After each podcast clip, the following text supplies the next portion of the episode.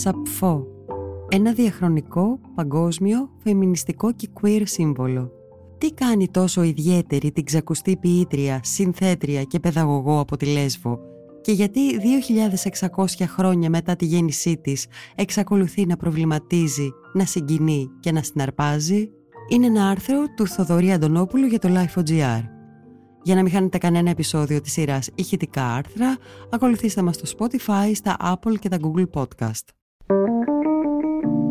Είναι τα podcast της Life.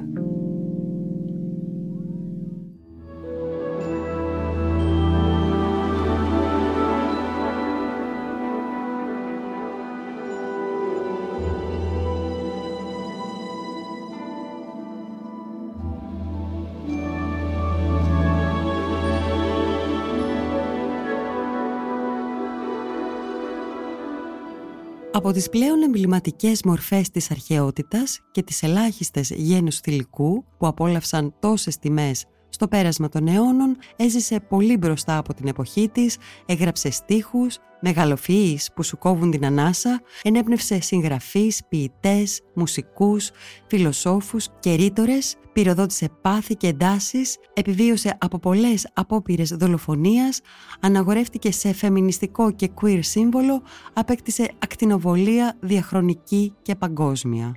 Όλα αυτά, μολονότι λίγα πράγματα γνωρίζουμε για τη ζωή της και ακόμα λιγότερα για το έργο της, από το οποίο υπολογίζεται ότι έχει διασωθεί μόλις ένα 7%, κάπου 655 στίχοι, οι περισσότεροι σε κείμενα άλλων συγγραφέων, και μόλις δύο ακέραια ποίηματα, το ποίημα των αδελφών και ο περίφημος ύμνος στην Αφροδίτη, τη θεά του έρωτα που τόσο δόξασε.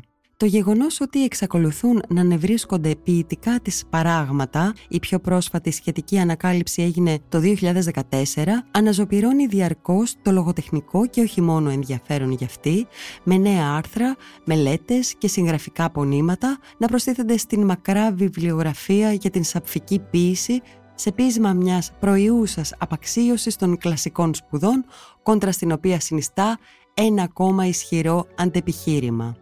Ιδού της σταχυολόγησα για τη δεκάτη Μούσα και το έργο της τόσο από όσα γράφτηκαν σχετικά τα τελευταία χρόνια όσο και συζητώντας με δύο πρόσωπα που έχουν ασχοληθεί με αυτό, τον φιλόλογο Γιώργο Πικράκη και την ερευνήτρια Κατερίνα Λαδιανού.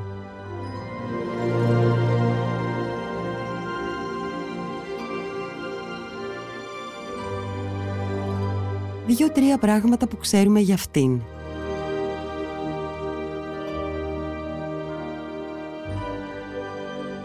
Δεν υπάρχουν πολλά σωζόμενα λογοτεχνικά έργα παλαιότερα από ποίηματα τραγούδια της Απφός. Το έργο του Γιλκαμές, η πρώιμη ύμνη της Ριγκ Βέδα, τα ομυρικά έπι και τα έπι του Ισιώδου στην Ανατολική Μεσόγειο. Μάλιστα έχει διατυπωθεί η άποψη ότι ο ψευδολογίνος, ο οποίος παραθέτει στίχους της Απφούς, ήταν ο ίδιος ο Όμηρος. Αντίθετα όμως από τον συγγραφέα της Ηλιάδας και της Οδύσσιας, του οποίου η ύπαρξη ως συγκεκριμένο ιστορικό πρόσωπο αμφισβητείται, η Σαπφό έζησε με τα βεβαιότητας στον μάταιο αυτόν κόσμο που τόσο προσπάθησε να ομορφύνει με τους στίχους και τις διδαχές της. Γνωρίζουμε σίγουρα ότι η Σαπφό γεννήθηκε στην Ερεσό ή ίσως στη Μυτιλίνη περί το 617 π.Χ. και ότι καταγόταν από αριστοκρατική οικογένεια. Αυτός είναι και ο λόγος που η Λέσβος και ειδικότερα η Ερεσός μετατράπηκαν από τη δεκαετία του 70 ιδίως και μετά σε προσκύνημα και σημείο αναφοράς των απανταχού λεσβιών, με το Πρωτοδικείο Αθηνών να απορρίπτει το 2008 την προσφυγή τριών κατοίκων του νησιού που απαιτούσαν να απαγορευτεί η χρήση του όρου λεσβία για τις ομοφιλόφιλες γυναίκες με την ιωτολογία ότι έτσι δυσφημίζεται ο τόπος τους. Δεν δόθηκε πάντως καμία συνέχεια, καθώς φαίνεται κιόλας ότι η μεγάλη πλειοψηφία των μυτιλινιών από επίγνωση ή από υπολογισμό δεν είχαν θέμα με τα κορίτσια που αγαπούν άλλα κορίτσια, ούτε με το πώς ονομάζεται ο έρωτας αυτός.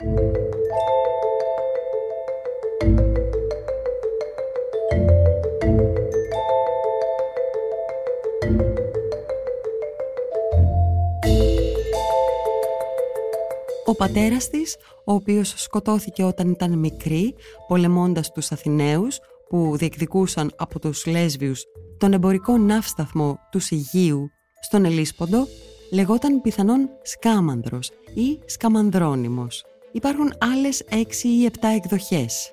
Και η μητέρα της Κλεΐδα, όνομα που η ποιήτρια έδωσε και στη μοναχοκόρη της. Είχε δύο αδέλφια, τον Χαράξο και τον Λάριχο, ο οποίος είχε διοριστεί Ινοχώος στο Πριτανείο της Μυτιλίνης. Ίσως και έναν τρίτο, ονόματι Ευρύγιο. Δεν είμαστε σίγουροι για τον πατέρα του παιδιού της, ενώ κανείς άνδρας δεν αναφέρεται ονομαστικά στη σωζόμενη ποίησή της. Η δεκάτη Μούσα, κατά τον Πλάτωνα, υπήρξε ταυτόχρονα η μήτρα και η κορυφή της αρχαιολινικής γυναικείας γραφής, όπως διαβάζουμε στο επίμετρο του φιλολόγου Γιώργου Πικράκη, συνεπιμελητή της εξαιρετικής έκδοσης των σιωπηλών σπαράγματα, ποιήτριες του αρχείου κόσμου, που κυκλοφόρησε από το Ροδακιό το 2021. Δεν έμεινε όμως στον γραπτό λόγο. Συνέθεσε μελωδίες, εφήβρε μουσικά μέτρα και όργανα, υπήρξε ξακουστή παιδαγωγός, ο περίφημος θείασός της, ο λεγόμενος και μουσοπόλων δόμος, εικάζεται πως ήταν μία τρόποντινά σχολή επιμόρφωσης, καλλιέργειας καλλιτεχνικών ταλέντων και καλών τρόπων και προετοιμασίας για τον έγγαμο βίο παρθένων ευγενικής καταγωγής. Ενεπλάκη επίσης στην πολιτική με αποτέλεσμα να εξοριστεί για ένα διάστημα στη Σικελία από την αντίπαλη τυραννική φατρία. Από την επιστροφή της και μετά που ίδρυσε το Θίασον έγινε πόλος έλξης για ευγενείς νέες και όχι μόνο από τη Λέσβο αλλά και από άλλα μέρη. Η σχολή που επιβίωσε και μετά το θάνατο της Απφός, πάντα με γυναίκες διευθύντριες, υπήρξε πρότυπο και για άλλους ανάλογους θειάσους, όπως εκείνη της Γοργός, της Ανδρομέδας και της Μίκας και θεωρήθηκε αργότερα λίκνο της γυναικείας αυτοσυνειδησίας αφενός, του γυναικείου ομορετισμού αφετέρου και όχι άδικα, όπως συγκλίνουν οι περισσότεροι σύγχρονοι μελετητές. Η Λέσβος, τόπος με ισχυρή πολιτιστική παράδοση, συνδέθηκε αρκετά νωρίς με εξέχουσες μουσικές και θρησκευτικές μορφές όπως ο Αρίωνας και ο Ορφέας. Είναι βέβαιο ότι η Σαπφό πειραματίστηκε πολύ με νέους ρυθμούς, όπως έπραξε τον 7ο αιώνα π.Χ. ο συντοπίτης της Τέρπανδρος και πιθανώς εκείνη ενίσχυσε την παραδοσιακή λύρα, κάνοντάς την οκτάχορδη. Η ποίησή της φαίνεται εκ πρώτης ανάγνωσης, ακρόασης, προσωπική. Ωστόσο, κατά την εκτέλεσή της, συνοδεία μουσικού οργάνου και σε πολλές περιπτώσεις χορού, το λυρικό εγώ η φωνή που πρωταγωνιστεί στα ποίηματα αποδρά από τον προσωπικό λογισμό και περιγράφει ευρύτερες σκέψεις, συναισθήματα και προβληματισμούς, λέει ο Γιώργος Πικράκης, ο οποίος τη χαρακτηρίζει ως μια ισχυρή προσωπικότητα με έντονες ανησυχίες, ποικίλα διανοτικός δυσπρόσιτα ενδιαφέροντα και αυξημένες ευθύνες. Κάτι αρκετά ασυνήθιστο, όπως είπαμε, για μια γυναίκα του αρχαίου κόσμου.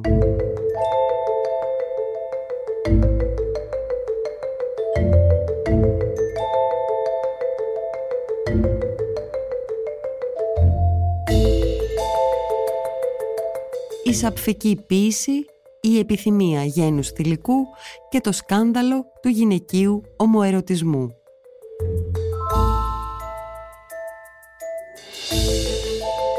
Μολονότι η ανδρική ομοφιλοφιλία ή μάλλον η παιδεραστία όπως την εννοούσαν τότε, ήταν λίγο πολύ κοινός τόπος στην αρχαία Ελλάδα. Οι λεσβιακές σχέσεις ανήκαν στον κοινωνικά περιθωριοποιημένο άγνωστο κόσμο της γενικίας σεξουαλικότητας, η οποία θεωρούνταν απλό συμπλήρωμα της ανδρικής και ανολοκλήρωτη, ελήψη κάποιου φαλού. Είναι βέβαια γνωστό ότι οι γυναίκες θεωρούνταν υποδεέστερες των ανδρών.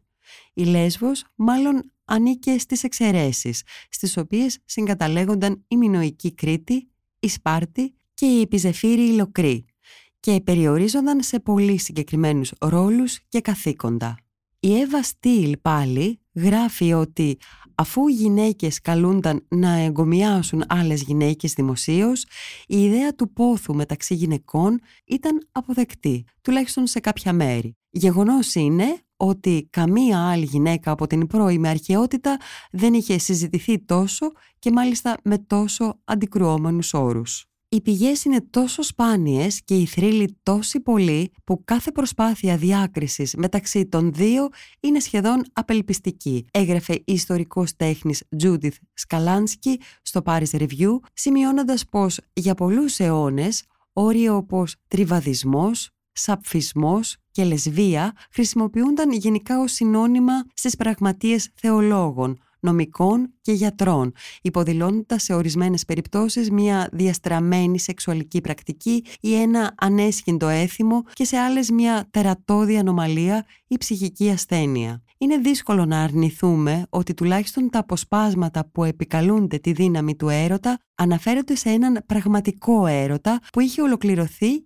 και σε επίπεδο σωματικής επαφής, γράφει ο Κλοντ Σελάμ στο συλλογικό τόμο Θέλξης 15 μελετήματα για τη Σαπφό που εκδόθηκε από τις εκδόσεις Σμίλη το 2004. Φεμινίστριες και queer θεωρητικοί μάλιστα έχουν επικρίνει το Φουκό επειδή στην ιστορία της σεξουαλικότητας, όπου αναφέρεται εκτενώς στην ομοφιλοφιλία στην αρχαία Ελλάδα, χρησιμοποιεί μόνο ανδρικές μορφές ερωτικής πρακτικής ως πρότυπο για την αναπαραγωγή της σεξουαλικότητας στην αρχαιότητα, αγνώντας εντελώς τη Σαπφό. Γράφει η Ελεγκρίν στον ίδιο τόμο.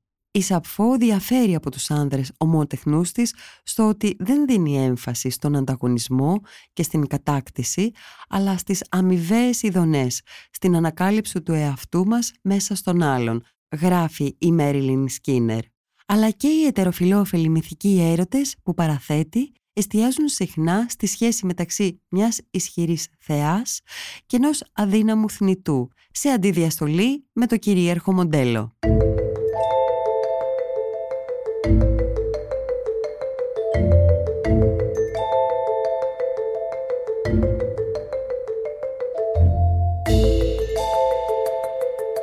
Θηλυκός Όμηρος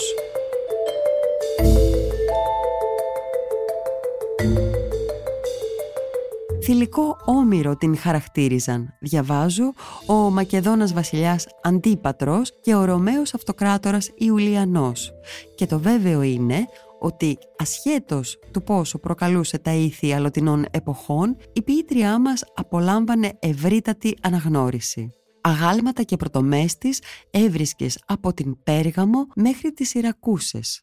Στίχοι της κοσμούσαν συγγράμματα, λόγους και επιστολές, κόπηκαν ακόμα και νομίσματα με το προφίλ της. Ιδέα δεν έχουμε βέβαια πώς ακούγονταν η στίχη της στα αιωλικά, διάλεκτος στην οποία έγραφε, όταν τραγουδιούνταν σε μια γαμήλια τελετή, κάποιο συμπόσιο ή στον κύκλο της, συνοδευόμενη από κάποιο έγχορδο όργανο. Ιδέα δεν έχουμε και για το συνολικό έργο της, εφόσον μόλις ένα 7% αυτού διασώθηκε, πολύ μεγαλύτερο ποσοστό συγκριτικά με δεκάδες άλλες ποιήτριες της αρχαιότητας και αρκετό για να της χαρίσει μια εξέχουσα θέση στο ποιητικό πάνθεο. Για παράδειγμα, από μια μεγάλη οκτάτομη ή εννιάτομη έκδοση Αλεξανδρινών φιλολόγων σε φύλλα παπύρου, η οποία περιλάμβανε 10.000 στίχους της, σώθηκε μόλις ένα ακέραιο ποίημα και αυτό επειδή το μετέφερε αυτούσιο σε μία πραγματεία του ο ρήτορας Διονύσιος ο Αλικαρνασέας. Αλλά και οι πληροφορίες που έχουμε για τη ζωή της, όπως αυτές που περιλαμβάνει το λεξικό του Σουίδα, δεν είναι πάντα αξιόπιστες. Τα ποίηματα της Απφός εκπέμπουν μία αίσθηση χαράς για την ανακάλυψη του εαυτού. Για πρώτη φορά οι έγνοιες των πολεμιστών, των ανδρών ανθλητών και των ανταγωνιστικών μεταξύ τους αρένων πολιτών τοποθετούνται στη θέση που τους αντιστοιχεί. Άλλοι το υπηκό, άλλοι το πεζικό, κάποιοι το ναυτικό ορίζουν πως είναι το ομορφότερο πράγμα στη μαύρη γη. Όμως εγώ εκείνο που καθένας ερωτεύεται. Σε πολλές πόλεις κράτη η ανδρική ομοφιλοφιλία, ιδίως ανάμεσα σε άνδρες μέσης ηλικίας και εφήβους, ήταν αποδεκτό συμπλήρωμα της παιδείας και συχνά εγκομιαζόταν περισσότερο από τον ετεροφιλόφιλο έρωτα. Στη Λέσβο ίσχυε το ίδιο και για τις γυναίκες. Παρατηρώντας μια νεαρή κοπέλα να ερωτοτροπεί με έναν άνδρα, η Σαπφό γοητεύεται τόσο πολύ από την ομορφιά της που συμμερίζεται τις σωματικές αντιδράσεις του εραστή της.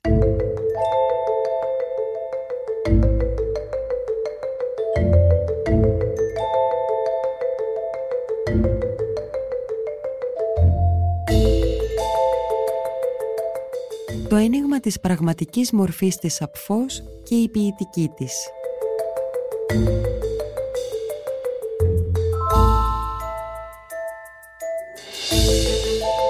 Πώς άραγε να έμοιαζε η Σαπφό; Ούτε αυτό είναι σαφές. Στην ευρωπαϊκή ζωγραφική απεικονίστηκε ως μία επιβλητική καλονή ενώ εξειδανικευμένες είναι πιθανότατα και οι ισοζόμενες καλλιτεχνικές της αναπαραστάσεις, όπως για παράδειγμα σε μια ιδρία ζωγραφισμένη από τον Πολύγνωτο ή κάποιον μαθητή του που την παρουσιάζει ως μια λεπτή, χαριτωμένη φιγούρα να διαβάζει ελιτάριο ή σε ένα αγγείο του 5ου αιώνα π.Χ. που τη δείχνει ψηλή να κρατά μια οχτάχορδη λύρα. Ο Ανακρέον την αποκαλεί η Δημελή ο Λουκιανός με λιχρόν άφχημα λεσβίων. Ο συμπατριώτης και σύγχρονός της Αλκαίος την περιγράφει ως αγνή, μελένια, χαμογελαστή, με βιολετή μαλλιά. Κάποιες μεταγενέστερες πάλι αναφορές την θέλουν ισχυρή, κοντή, άχαρη, ακόμα και ανέραστη. Είναι βέβαια άγνωστο πόσο αντιπροσώπευαν την πραγματικότητα αυτοί οι χαρακτηρισμοί, καθώς μπορεί το έργο της να εξυμνούνταν ενώ βρισκόταν ακόμα εν ζωή, από τότε όμως προκαλούσε ενοχλήσεις που οφείλονταν αφενός στο φίλο της, μην ξεχνάμε ότι αναφερόμαστε σε κοινωνίες κατεξοχήν ανδροκρατικές, αφετέρου στις καθόλου ανυπόστατες φήμες περί ερωτικών σχέσεων που φαίνεται ότι διατηρούσε με μαθήτριές της και ακολούθους της, όπως η Ατθής, Τελέσιλα, Μεγάρα και Γογγίλα. Συνολικά, καμιά εικοσαριά γυναίκες αναφέρονται ονομαστικά στην ποίηση της Απφός, με συναισθήματα που κυμαίνονται από την τρυφερή αφοσίωση ως τον φλογερό πόθο και από τη ζήλια έως την περιφρόνηση.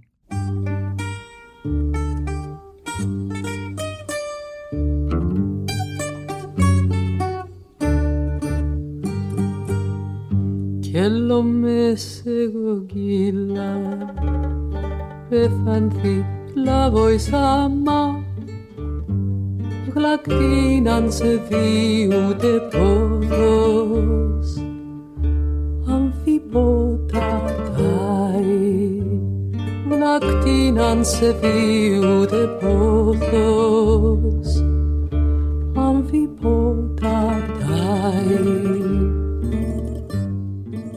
Έτσι ξεκινάει ένα από τα γνωστότερα αποκαταστημένα αποσπάσματα ποιημάτων της σε μετάφραση Τασούλας Καραγεωργίου που μελοποίησε υπέροχα ο Χατζηδάκης στον μεγάλο ερωτικό σε ερμηνεία Φλέρης Νταντονάκη.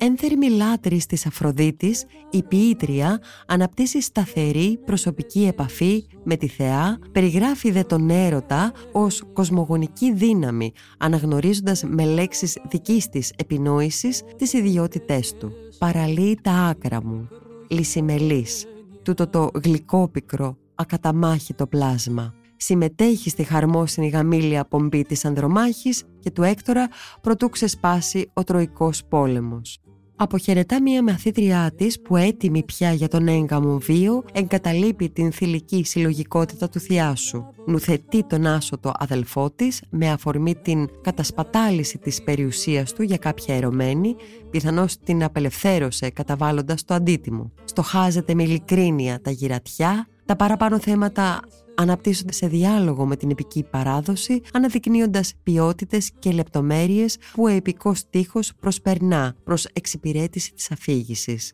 Η λυρική ποιήτρια δεν αφηγείται, όπως ο ραψοδός, αλλά περιγράφει. Η Σαπφό επινοεί ποιητικά σχήματα, απελευθερώνει από τα μύχια της ανθρώπινης υπόστασης αισθήσεις και συναισθήματα, εφευρίσκει νέες λέξεις, εγκαθιδρεί νέο ποιητικό ύφος με ταυτότητα η πρόσληψή της από την αρχαιότητα ως σήμερα επιβεβαιώνει την ποιότητά της. Η αποδοχή ή η επίκριση των στίχων της από κάθε κοινωνική τάξη και φύλλο, μεγάλος αριθμός οστράκων και παπυρικών σπαραγμάτων αναπαράγουν παραλλαγμένα ή αυτούσια σαπφικά άσματα όπως συμβαίνει με τα σύγχρονα μουσικά hits. Ακόμα και ρωμές αριστοκράτησες χάραξαν προσκυνήματά τους δικές τους συνθέσεις στους κολοσσούς του Μέμνονα σε σαπφικό στίχο. Η ρητή και υπόρριτη πρόθεση ποιητών και συγγραφέων να συνδεθούν μαζί της είναι δηλωτική της αναγνώρισής της, μαθητές και μαθήτριες αντιγράφουν στίχους της στα σχολεία, επομένως κατανοούμε ότι εντασσόταν και στην διδακτέα ύλη, συνεχίζει ο Γιώργος Πικράκης.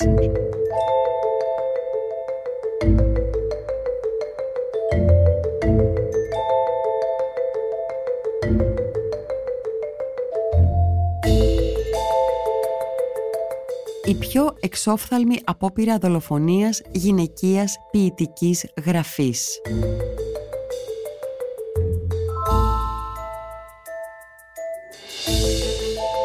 Λέω ότι κάποιος θα μας θυμάται στο μέλλον, γράφει το σωζόμενο απόσπασμα 147 σε απόδοση Σωτήρη Τσέλικα και η σημερινή εποχή είναι ίσως η πιο δεκτική σε όσα πρέσβευε. Η μελέτη της προσωπικότητας και του έργου της γνωρίζει νέα άνθηση υπό το πρίσμα των φεμινιστικών, των έμφυλων και των queer σπουδών. Έντονο ενδιαφέρον για την ποίησή της εκδηλώνεται ήδη από το θάνατό της το 570 π.Χ. στη Λευκάδα. Σε διάφορα γραμματιακά είδη και εποχές εντοπίζουμε από απλές αναφορές και υπονιγμούς σε σαπφικό στίχο ή το όνομά της μέχρι εντονότατες συνομιλίες με το έργο της. Εκτός όμως από φανατικούς θαυμαστές απέκτησε και εχθρούς. Η Σαπφό πολεμήθηκε πρώτα από τους άνδρες και έπειτα από τη θρησκεία ο συντηρητικός κόσμος της αρχαίας κομμωδίας κατασκεύασε πλαστούς βίους της ποιήτριας, πατώντας αφενός στην ανέρεση του ομορωτισμού της, για τον οποίο η σύγχρονη έρευνα δεν έχει καταλήξει αν την ετεροπροσδιόριζε ή αν η ίδια αυτοπροσδιοριζόταν ως ομοφιλόφιλη, στον επιτονισμό του ερωτισμού της αφετέρου, μετεστραμμένο από το αρσενικό. Έτσι προέκυψαν γελίες φαλοκρατικές εκδοχές του βίου της, όπου επί παραδείγματι κάποιος πλούσιος κερκίλας προέρχεται από το κέρκος με τον ημία για το ανδρικό μόριο και το επιτατικό επίθεμα ήλας και σημαίνει ο έχων υπερμεγέθες στέλεχος από το νησί της Άνδρου των αληθινών ανδρών την έκανε γυναίκα του. Άλλη κομική εκδοχή αντίστοιχης γελιότητας ήθελε τη Σαπφό να ερωτεύεται έναν βαρκάρι συντοπίτη της, τον Φάωνα, ο οποίος πρώτα γέρος και άσχημος είχε προσφέρει εν αγνίαν του δωρεάν τις υπηρεσίες του στην Αφροδίτη, η οποία τον αντάμυψε με μία ελιφή που φανέρωσε, Φάων, τη νιώτη και την ομορφιά του. Έτσι αφού πλάγιασαν με τη Σαπφό, την εγκατέλειψε και εκείνη έπεσε από ένα κρεμό για να λυθεί από τις δυνάμεις που την τύφλωσαν. Οι βολές εναντίον της στο πλαίσιο της γενικότερης πολεμικής ενάντια στην Εθνική Γραμματεία που εντάθηκαν τους πρώτους χριστιανικούς αιώνες συνεχίζουν, μόλον ότι η ποίησή της αποτέλεσε πηγή έμπνευσης ακόμα και για κάποιους πατέρες της Εκκλησίας. Λέει ο Γιώργος Πικράκης σχετικά. Ο πρώιμος χριστιανός Σύριος συγγραφέας Τατιανός στο σύγγραμμά του «Προέλληνας» απαξιώνει τις Ελληνίδες ποιήτριες αποκαλώντας τη Σαπφό γύναιο και ερωτοχτυπημένο πορνίδιο Σύγχρονοι μελετητές ισχυρίζονται ότι αναφερόταν σε διάσημη ετέρα της αρχαιότητας με το ίδιο όνομα, ενώ μεσαιωνική πηγή αναφέρεται στον Γρηγόριο Ναντζιανζινό ως εκείνον που αποφάσισε να κάψει δημόσια τα βιβλία της. Ο Βυζαντινός λόγιος Ιωάννης Τσέτσης ομολογεί με έκδηλη πικρία τον προαιώνων του αφανισμό της Απφός. Η σύγχρονη έρευνα υποθέτει πως το έργο της δεν αντιγράφηκε από την ύστερη αρχαιότητα εξαιτίας της δυσκολίας των αντιγραφέων να καταλάβουν τη λεσβιακή διάλεκτο των 7ου και 6ου αιώνα π.Χ. Τα παπυρικά ευρήματα του 2014 τα οποία χρονολογούνται μεταξύ του Δευτέρου και του Τετάρτου αιώνα μετά Χριστό, απειλούν σοβαρά αυτή την εύλογη υπόθεση. Υπήρξε βέβαια και σύγχρονος ηθικός αποκλισμός βασιζόμενος στη σεξουαλική και έμφυλη διάκριση. Ο συντηρητικός κεντροευρωπαϊκός ιδεαλισμός του 19ου και του 20ου αιώνα, μεταφερόμενος στην αστική διανόηση της Αθήνας, οι συντηρητικές αλλά και οι πρωτοποριακές ιδεολογίες του 20ου αιώνα και η εκατέρωθεν κατάχρηση του πολιτισμικού κεφαλαίου, η εξαγνισμένη Σαπφό, η επαναστάτρια Σαπφό, ακόμα και η χριστιανή Σαπφό παραμόρφωσαν ακόμα περισσότερο τη μορφή της. Οι τακτικές επανευρέσεις ποινημάτων της, με τελευταία την προαναφερθήσα του 2014, προσέφεραν πολύτιμο υλικό, υποχρεώνοντας τη διεθνή αρχαιογνωστική έρευνα σε προσεκτικές αναζημώσεις των πορισμάτων της. Την πιο πρόσφατη συλλογική μελέτη για τη ΣΑΠΦΟ εξέδωσε πέρσι ο εκδοτικός οίκος Μπριλ σε συνεπιμέλεια των Αντών Μπριέλ και Αντρέ Λαρντινουά. Υπό αυτό το πρίσμα θεωρώ πως η διεθνής διανόηση και η διεθνής ακαδημαϊκή κοινότητα καθυστέρησαν να απαλλάξουν τις μελέτες για τη ΣΑΠΦΟ από τις αγκυλώσεις του πρόσφατου παρελθόντος. Η περίπτωσή της είναι η πιο εξόφθαλμη απόπειρα δολοφονίας γυναικείας ποιητικής γραφής, καταλήγει ο Γιώργος Πικράκης.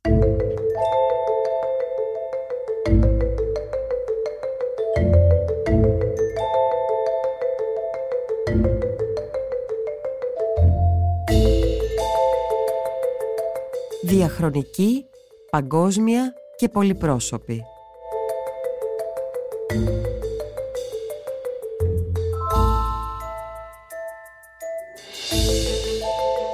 Στην παραπάνω μελέτη συμμετείχαν και δύο Ελληνίδες, η Αναστασία Ερασμία Πεπονή, καθηγήτρια στο Πανεπιστήμιο Στάνφορντ της Καλιφόρνιας και η Κατερίνα Λαδιανού, ανεξάρτητη ερευνήτρια απόφοιτη του Πανεπιστημίου του Οχάιο, η οποία είχε ασχοληθεί εντατικά με ζητήματα παραστατικότητας στην ποίηση της Απφός και του Ανακρέοντα. Ο οδηγός για τη σαπφική ποίηση του Πανεπιστημίου του Cambridge που εκδόθηκε το 2021 περιέχει κεφάλαια για την πρόσληψη της ποίησής της όχι μόνο από τον Έλληνο-Ρωμαϊκό αλλά κυριολεκτικά από ολόκληρο τον κόσμο ανά τους αιώνες. Δεν μας κάνει ίσως εντύπωση ότι Ρωμαίοι ποιητές όπως ο Οράτιος, ο Οβίδιος, ο Βυργίλιος και ο Κάτουλος μελετούν και διαλέγονται με τη σαπφική ποίηση ή ακόμα και η Αλεξανδρινή και η Βυζαντινή. Είναι όμως αξιοσημείωτο ότι τη μελετά όχι μόνο η ευρωπαϊκή και η αμερικανική λογοτεχνία, αλλά και η ασιατική. Ο οδηγός περιέχει πραγματικά συναρπαστικά κεφάλαια για την πρόσληψη της ποιήτριας από την κινέζικη, ιαπωνική και ινδική λογοτεχνία. Ο Κάτουλος, για παράδειγμα, γράφει ποίηματα με σαπφική στροφή, ονομάζει την ερωμένη για την οποία τα συνθέτει λεσβία και αποδίδει στα λατινικά ένα από τα γνωστότερα αποσπάσματα της Απφός. Το ποίημα 51 ακολουθεί μια σχεδόν απόδοση του ποίηματος 31 της ίδιας, στο οποίο εκφράζει το αγωνιώδες πάθος και τα συναισθήματα αδυναμίας της μπροστά στο αντικείμενο του έρωτά της. Πρόκειται για την ισχυρότερη άρθρωση της γλυκόπικρης φύσης της ερωτικής επιθυμίας. Το ποίημα επίσης διαγράφει χαρακτηριστικά τον τρόπο με τον οποίο ο Κάτουλος επιχειρεί ένα ποιητικό διάλογο με το ελληνικό του πρότυπο, αφήνοντας να διαφανεί η απόσταση που καθορίζει τόσο το φύλλο όσο και η πολιτισμική διαφορά. Έτσι, ο ρωμαϊκός κόσμος των επιχειρήσεων και των αρσενικών σχέσεων εξουσίας διαλέγεται για τον γυναικείο ελληνικό ιδιωτικό κόσμο της Απφός, με πολύ ενδιαφέροντα αποτελέσματα. Στη Ρώμη όμως η γυναικοκεντρική ποίηση της Απφός και οι ομορωτικές της αναφορές μετασχηματίζονται σε όχημα έκφρασης για τον ετεροφιλόφιλο έρωτα. Έπειτα, λόγω της ομοερωτικής φύσης των ποίημάτων της και των ισχυρών εκφράσεων της ερωτικής επιθυμίας, η σαπφική ποίηση θα συνδεθεί συχνά με σεξουαλική παρέκκληση και ανηθικότητα. Ο Κάτουλος εκμεταλλεύεται αυτή την αντίληψη για να αμφισβητήσει τις συμβατικές ρωμαϊκές τάσεις απέναντι στην ερωτική επιθυμία, στην αερενοπότητα και στην ποίηση. Με όχημα τη Σαπφώ λοιπόν, οι Ρωμαίοι ποιητές εισάγουν στη Ρώμη νέα ποιητικά είδη και φόρμες και καινοτομούν φέρνοντας νέες ποιητικές φωνές και ήθη.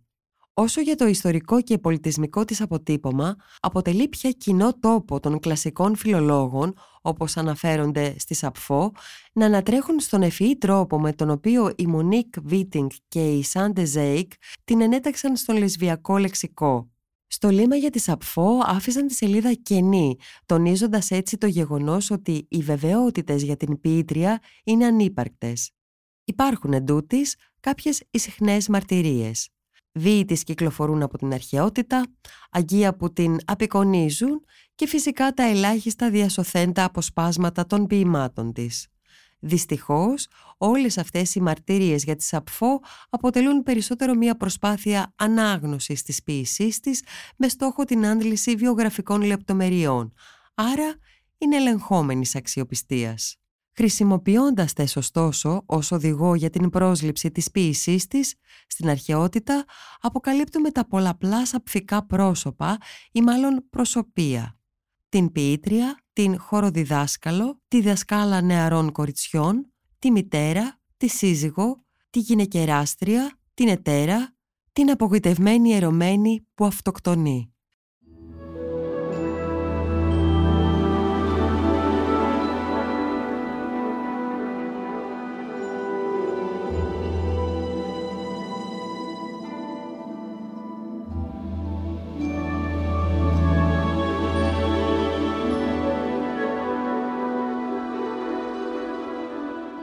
Στο πέρασμα του χρόνου, τα διαφορετικά σαπφικά προσωπία συσκοτίζουν μάλλον παρά αποκαλύπτουν το ιστορικό πρόσωπο. Φανερώνουν όμως τη γοητεία της και εντείνουν το μυστήριο που την καλύπτει. Κάθε εποχή ήθελε τη σαπφό της. Οι Ρωμαίοι την ετέρα, αλλά και την παθιασμένη ερωμένη, οι Χριστιανοί την αμαρτωλή γυναικεράστρια, η Βικτοριανή τη διευθύντρια παρθεναγωγείου, το queer κίνημα ένα σύμβολο. Γεγονός είναι ότι η Σαπφό παραμένει επιδραστική. Η πίση της συνεχίζει να γοητεύει και η μουσική της που χάθηκε στους αιώνες εξακολουθεί να μας μαγεύει. Είναι άλλωστε από τις ελάχιστες αρχαίες γυναικείες φωνές που επενδύθηκαν μουσικά. Ακόμα και σήμερα εξακολουθούμε να ανακαλύπτουμε μια σαπφό κυριολεκτικά γιατί φτάνουν στα χέρια μας άγνωστα ποίηματά της αλλά και μεταφορικά. Και αυτό την καθιστά μια πραγματικά μεγάλη κλασική ποιήτρια.